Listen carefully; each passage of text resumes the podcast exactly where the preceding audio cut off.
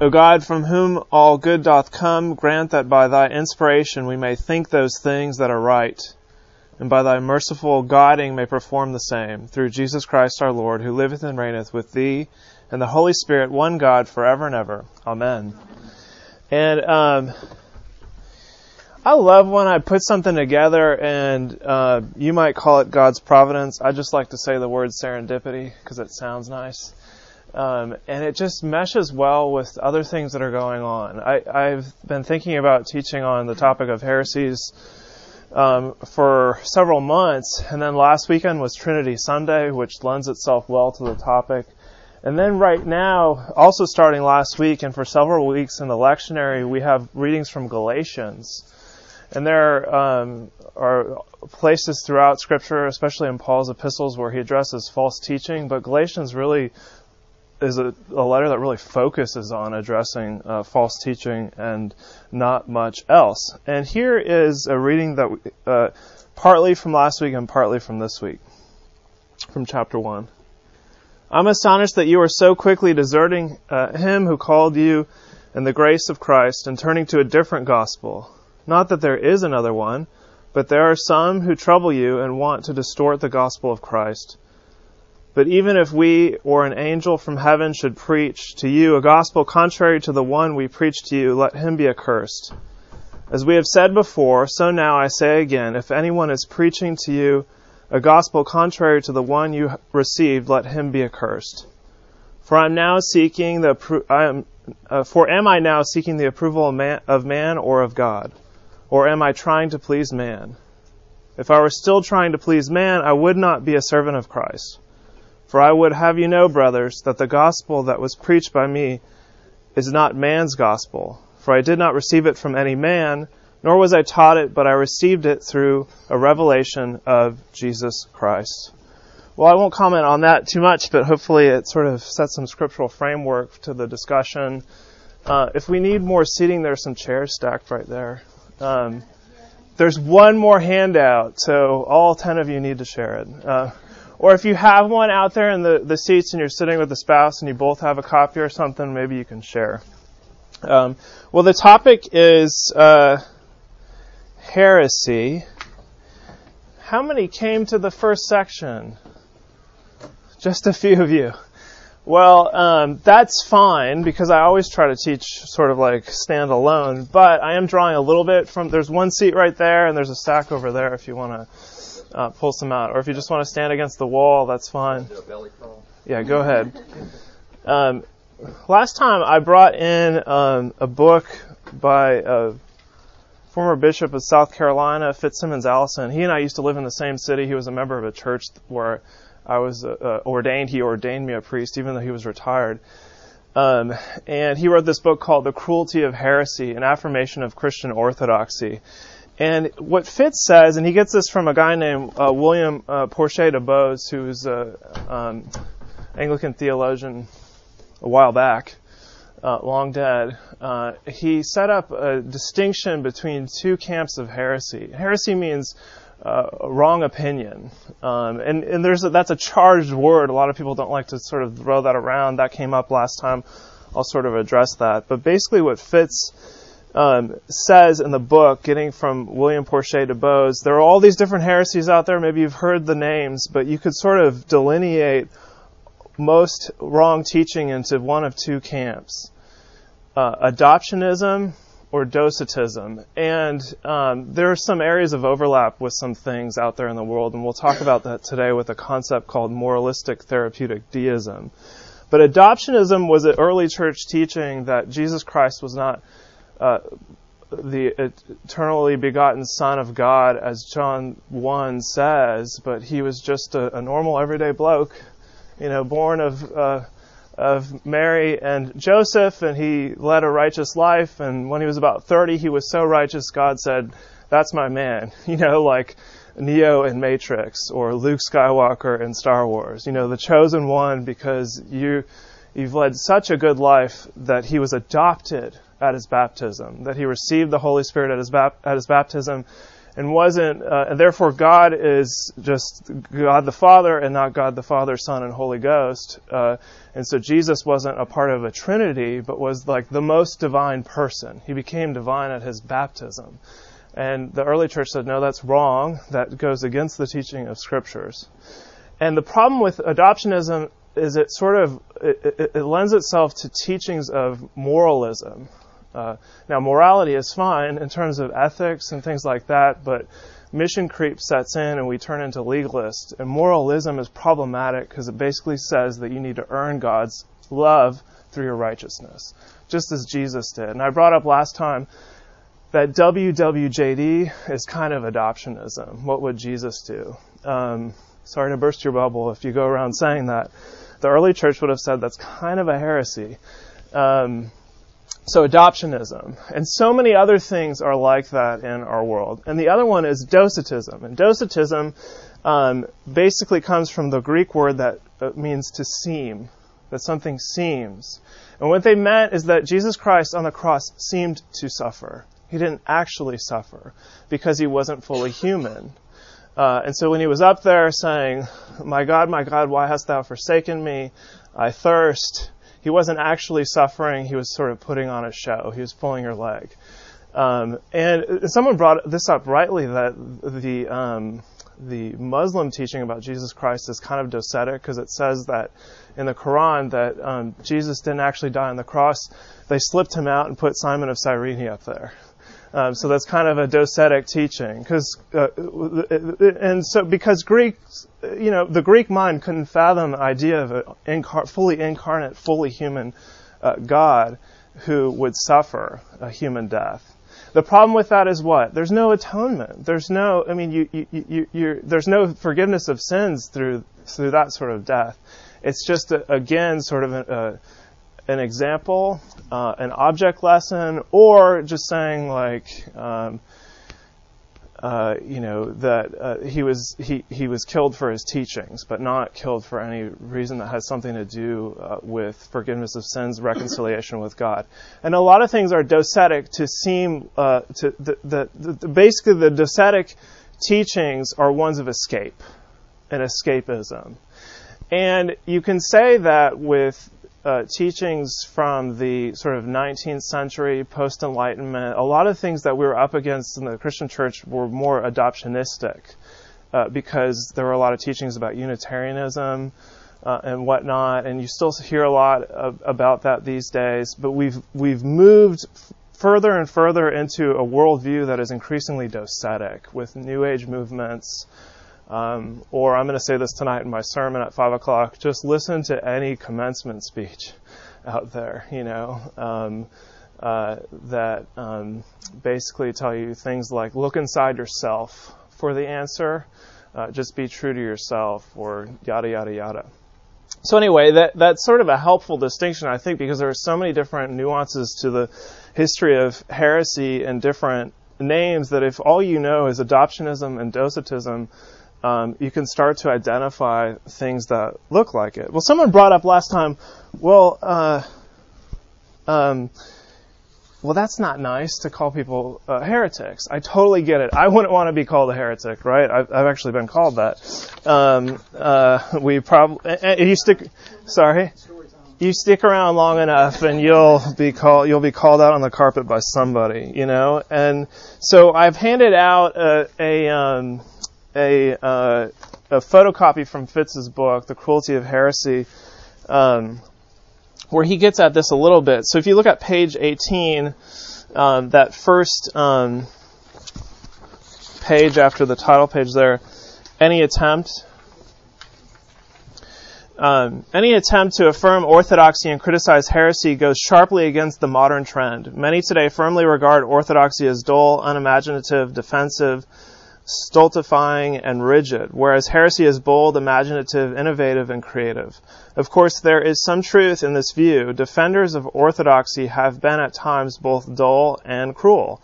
Heretics have sometimes been exceedingly selfless and sincere in their beliefs, often with a tenacious grasp of the partial truth within their teaching, while blind to its context or its wider implications.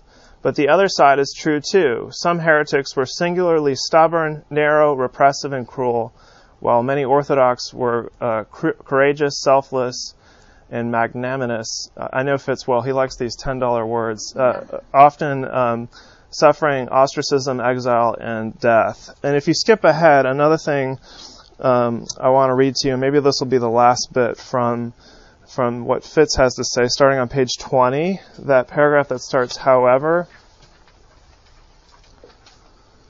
He's getting at the cruel, the, what he's basing his thesis is that heresy is cruel, pastorally speaking. It does uh, damage to people. Um, and uh, so that's what he's kind of getting at here.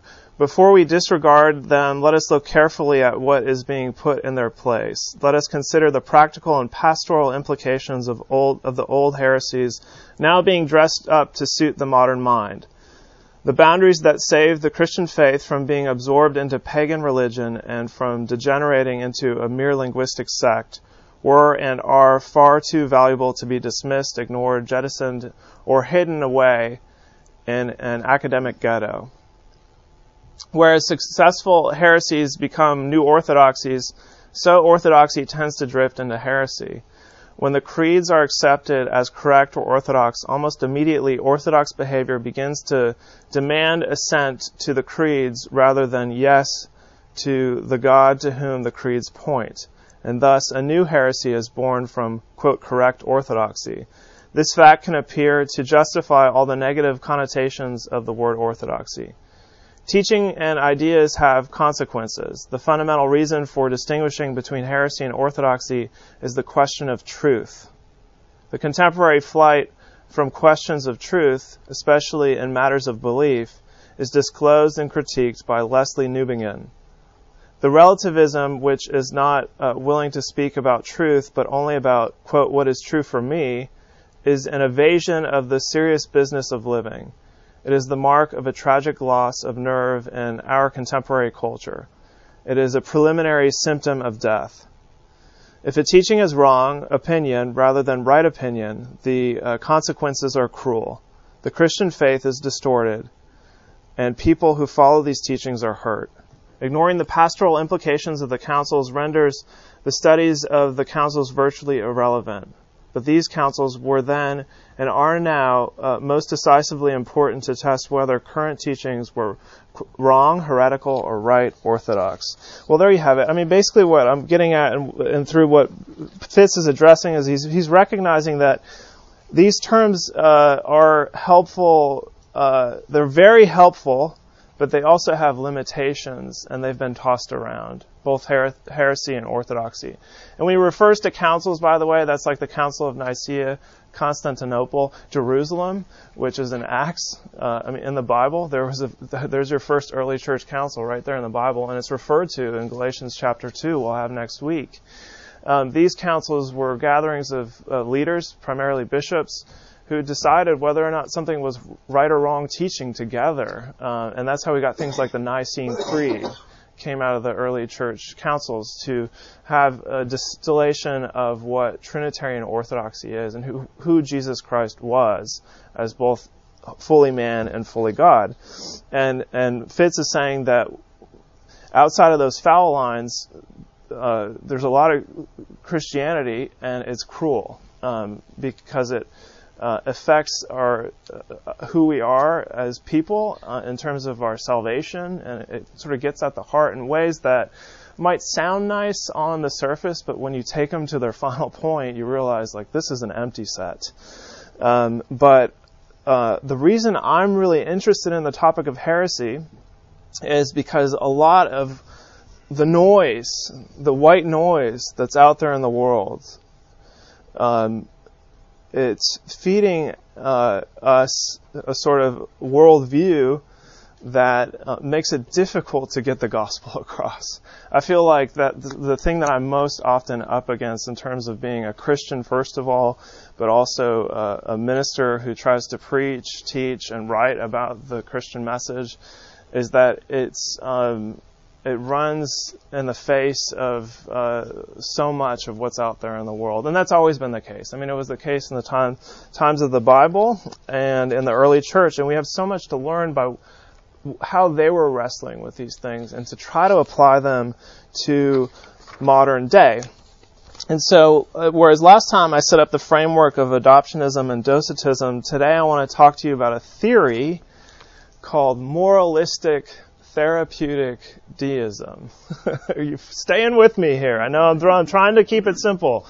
But, um, and you'll get it hopefully by the end because we'll talk about MTD, moralistic therapeutic deism, um, over and over again. What does that mean?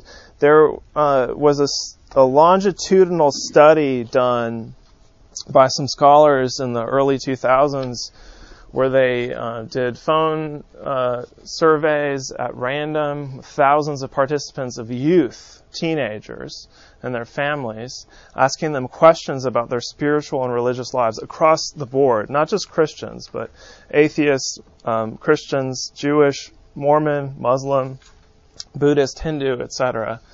Uh, to to have a, a, a, an accurate understanding of what um, the uh, faith lives look like of teenagers. And the reason why the scholars thought this was important to do is it, by understanding the, the spiritual and religious lives of teenagers, you have a pretty good lit, litmus test of what all of us believe because they're basically absorbing what we're teaching them. Uh, and after they did the um, phone surveys with thousands of participants, they did more in-depth interviews with random samples across the nation and most states, in-person interviews. So it's really exhaustive. And then they pr- produced this book called Soul Searching, which is like 500 pages the religious and spiritual lives of American teenagers. For a scholarly work, it's actually it's relatively accessible. But because um, most people aren't going to read the book, they helpfully developed uh, a documentary, which I'm going to play a, a, a clip from. uh, but I did I did um, photocopy the um, section. If you skip over a couple pages where there, you see the title page of Soul Searching, um, page 162. It takes 162 pages into the book to get to, to what I think is the gem that most people have been talking about in the decades since this study came out uh, moralistic therapeutic deism to describe the de facto sort of creed of teenagers in the United States. Now, they say this, and I'll read it to you. Basically, no teenagers going around saying, if you say, like, what's your religion? I'm a moralistic therapeutic deism, deist. Uh, no, it's a, uh, it's just a description of what uh, things look like. So if you go down toward the bottom of 162 under a summary interpretation, halfway in that paragraph, there's the sentence that starts, here we attempt.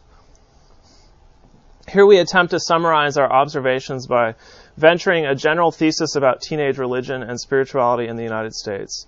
We advance our thesis somewhat tentatively as uh, less than a conclusive fact, but more than mere conjecture. We suggest that the de facto dominant religion among contemporary U.S. teenagers is what we might call moralistic therapeutic deism. The creed of this religion is codified from what emerged from our interviews sounds something like this. One, a God exists who created and ordered the world and watches over human life on earth. Two, God wants people to be good, nice, and fair to each other as taught in the Bible by most world religions. Three, the central goal of life is to be happy and to feel good about oneself. God does not need to be particularly involved in one's life except when God is needed to resolve a problem. Five, God, uh, good people go to heaven when they die. Um, so that those those are the after all this exhaust, exhaustive research, that was the pattern they identified in the types of language that people use, teenagers, to describe their spirituality or religion across religions, across denominations. It kind of sounded something like this. Now you might read this and say, "Well, I, I believe that that sounds uh, great." Um, well, I'm here to burst your bubble um, because that is not.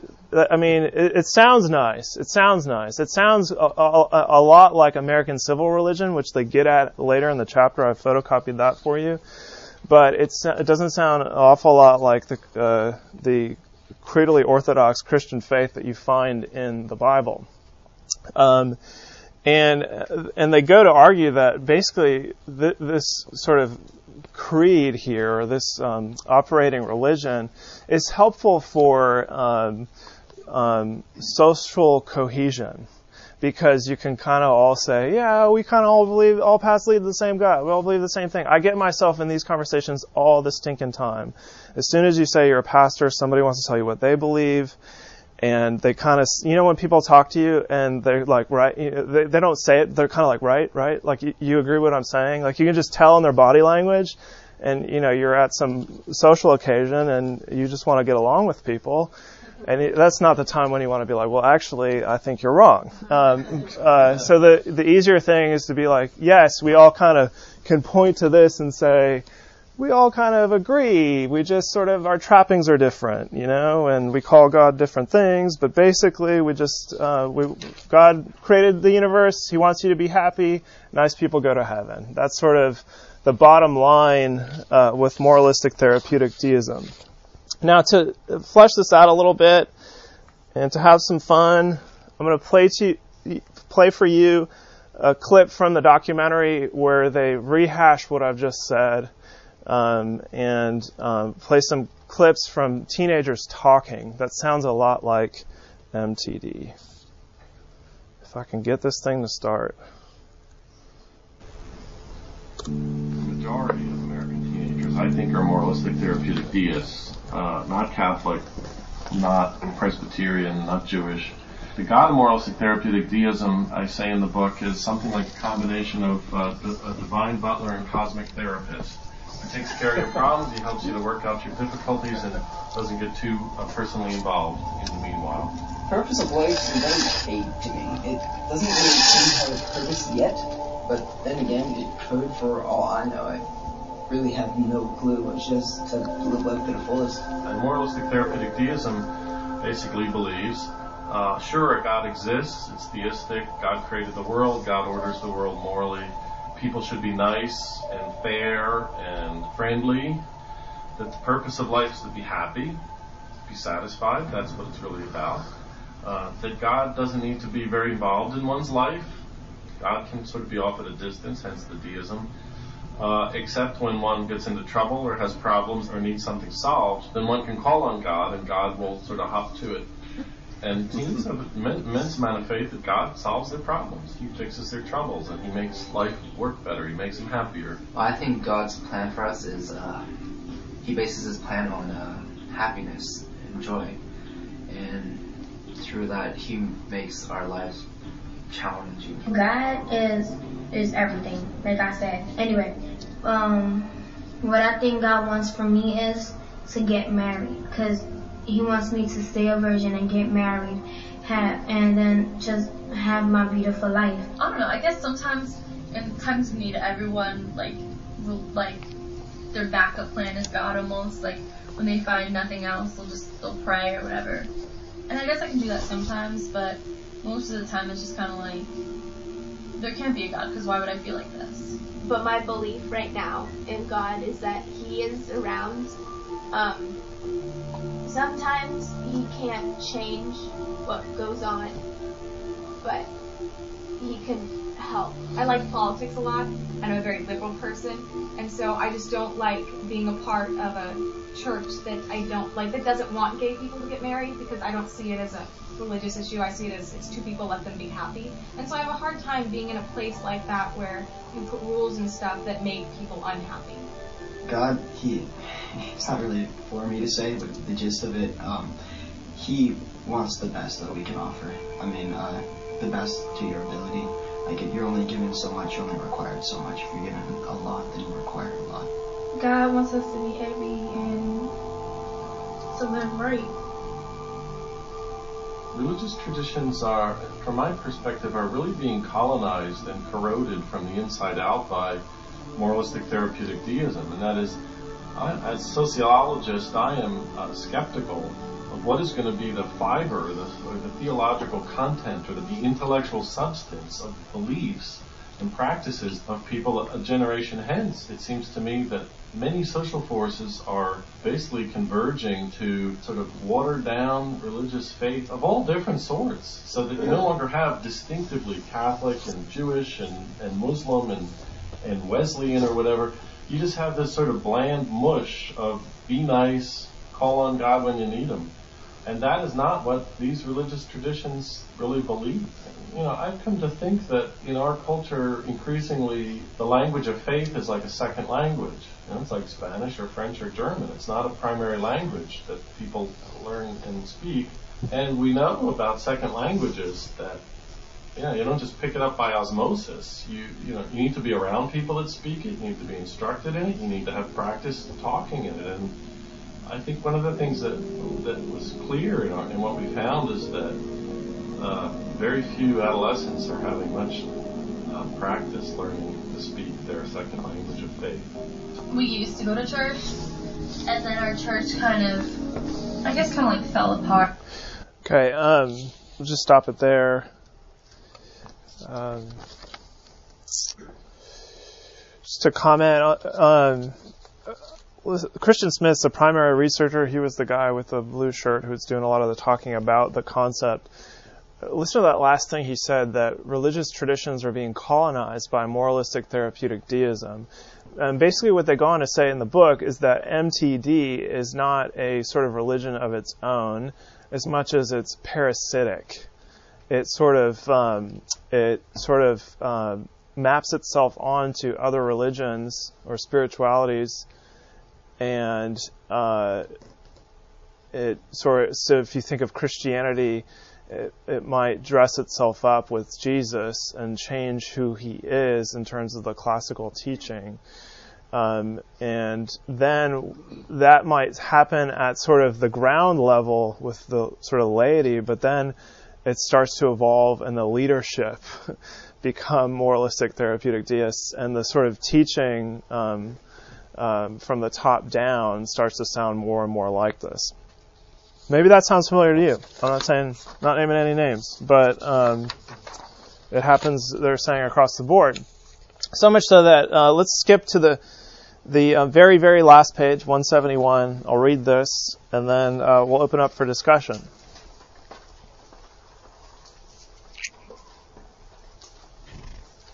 They're making a really good case here for why we ought to teach our children our, our, faith beliefs and not say the naive thing of well they'll just figure it out themselves. We just sort of we'll give them the sort of the uh, hawaiian poo-poo platter of religions and let them choose. Uh, that that's actually problematic. Uh, and the teenagers who are able to articulate their faith don't do that through osmosis but because their parents counterintuitively because most of us think that teenagers are, are spend their lives reacting but this study says that majority of teenagers in the United States these days, when it comes to religion, are not reacting against their parents.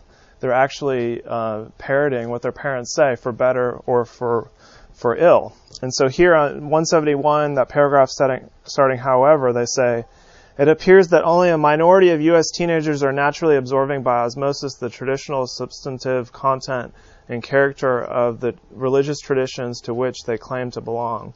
For it appears to us, and another popular religious faith, moralistic therapeutic deism, is colonizing many historical religious traditions, and almost without anyone noticing, uh, converting believers in the old faith to its alternative religious vision of divinely underwritten personal happiness and interpersonal niceness.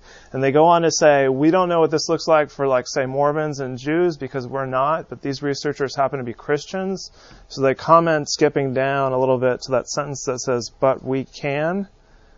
But we can say here that we have come with some confidence to believe that a significant part of Christianity in the United States is actually only tenuously Christian in any sense that is seriously connected to the actual historical Christian tradition, but has rather substan- substantially morphed into Christianity's misbegotten step cousin, Christian moralistic therapeutic deism. This has happened in the minds and hearts of many individual believers, and it also appears within the structures of at least some Christian organizations and institutions. The language and therefore experience of Trinity, holiness, sin, grace, justification, sanctification, church Eucharist and heaven and hell appear among most Christian teenagers in the United States, at the very least, to be supplanted by the language of happiness, niceness, and an earned heavenly reward. It is not so much that U.S. Christianity is being secularized, rather, more subtly, Christianity is either degenerating into a pathetic version of itself, or more significantly, Christianity is actively being colonized and displaced by a quite different religious faith. So that's sort of the state of affairs when this was published in 2005. They've done follow up research in a new book called Souls in Transitions The Religious and Spiritual Lives of Emerging Adults, which is uh, tracking some of that same generation as they've grown up into their 20s.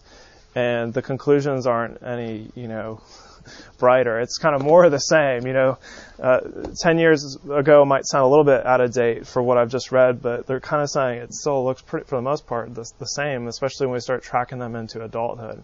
So what do I want to say? Well, MTD, uh, moralistic, adoptionistic, therapeutic, docetistic, deism, uh, probably more adoptionistic, though you could probably say the the lines blur there. It ha- what I'm trying to say is it has elements of both. And a lot of it's grounded on happiness and niceness. You know, all dogs go to heaven, sort of. Um, um, most, uh, there is a God. It created the universe. Uh, basically, is often a distance, has no personal um, interaction with humans unless they, like a cosmic butler, ask him to, through prayer, do something. And for the most part, God does.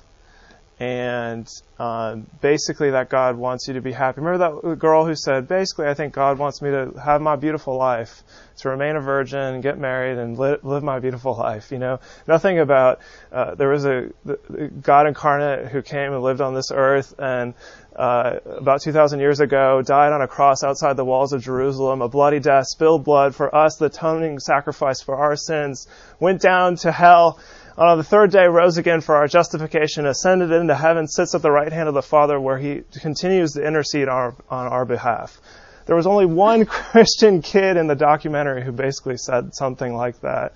Uh, in comparison to everyone else. Most of what everybody was saying, as Christian Smith says there in the video, is it's sort of this pathetic mush.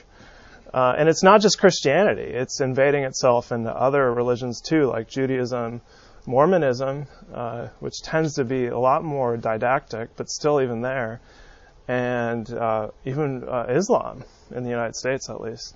And Matt, what was the specific question the kids were asked that they were answering? Uh, you know, I don't know. Um, I think it was. What is God? Or what Yeah, probably. Yeah, there is one part where they do put the questions up, and I forgot what they are.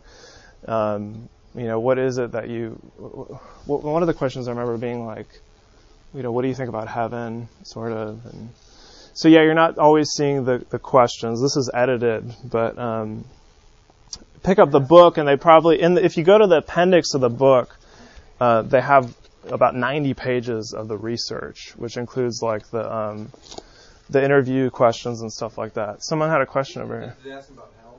Did they talk about hell with them or anything like? Yeah, I mean, it, it, I remember here in the video, at least, there's one part where they ask uh, one kid about when they actually put the questions they were asking up there on the screen. One had to do with heaven and hell, and that's the thing is, uh, good people go to heaven. Most people are good. It's only the sort of vast minority who's bad. Whereas Christianity, from an Orthodox perspective, is saying everybody's bad. Jesus was good.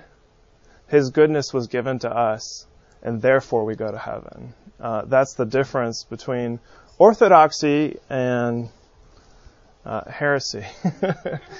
yeah. Okay, so, but the whole point is, you know, these, the message comes out of wanting to give them something, you know, affirmative, right? Right. And that's where that's where the corruption. Right, yeah, it's coming from a place of sincerity, like sort of politeness. Is that what you're saying? Like, Well, because it is hard. yeah, right. We're broken. We are broken, and despite your best efforts, there's there's there's a paradox in that. Despite your best efforts, you'll always be broken. But the good news is, you're saved by grace. Bingo. That's why it Yeah, had to occur. yeah, It's because we are broken. Yeah, But when you see Christians, generations and generations of Christians who commit atrocities just like everybody else, we're just like in yeah, yeah, yeah.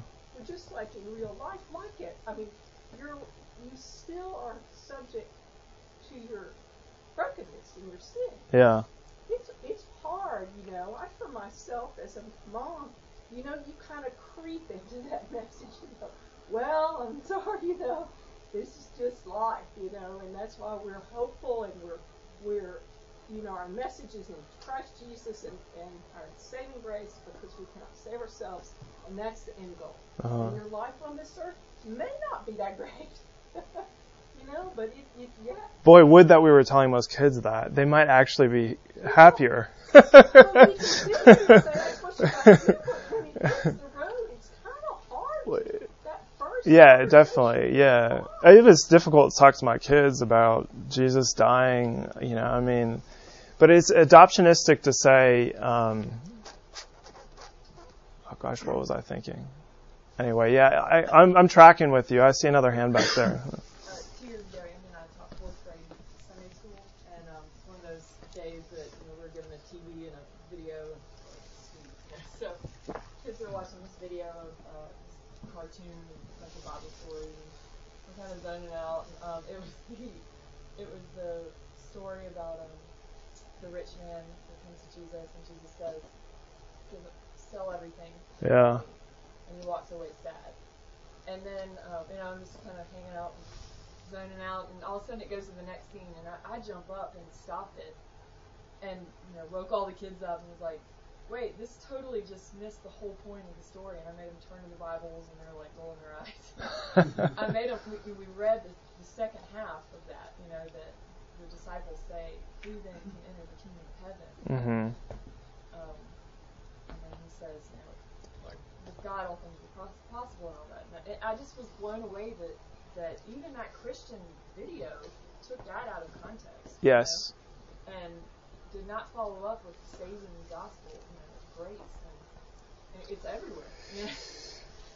Yeah, you know, uh, I've been studying Galatians because I'm going to preach on it and it's coming up. And you know, Paul basically says, like, people who teach a false Christian message, like, are accursed. I mean, he uses very strong language.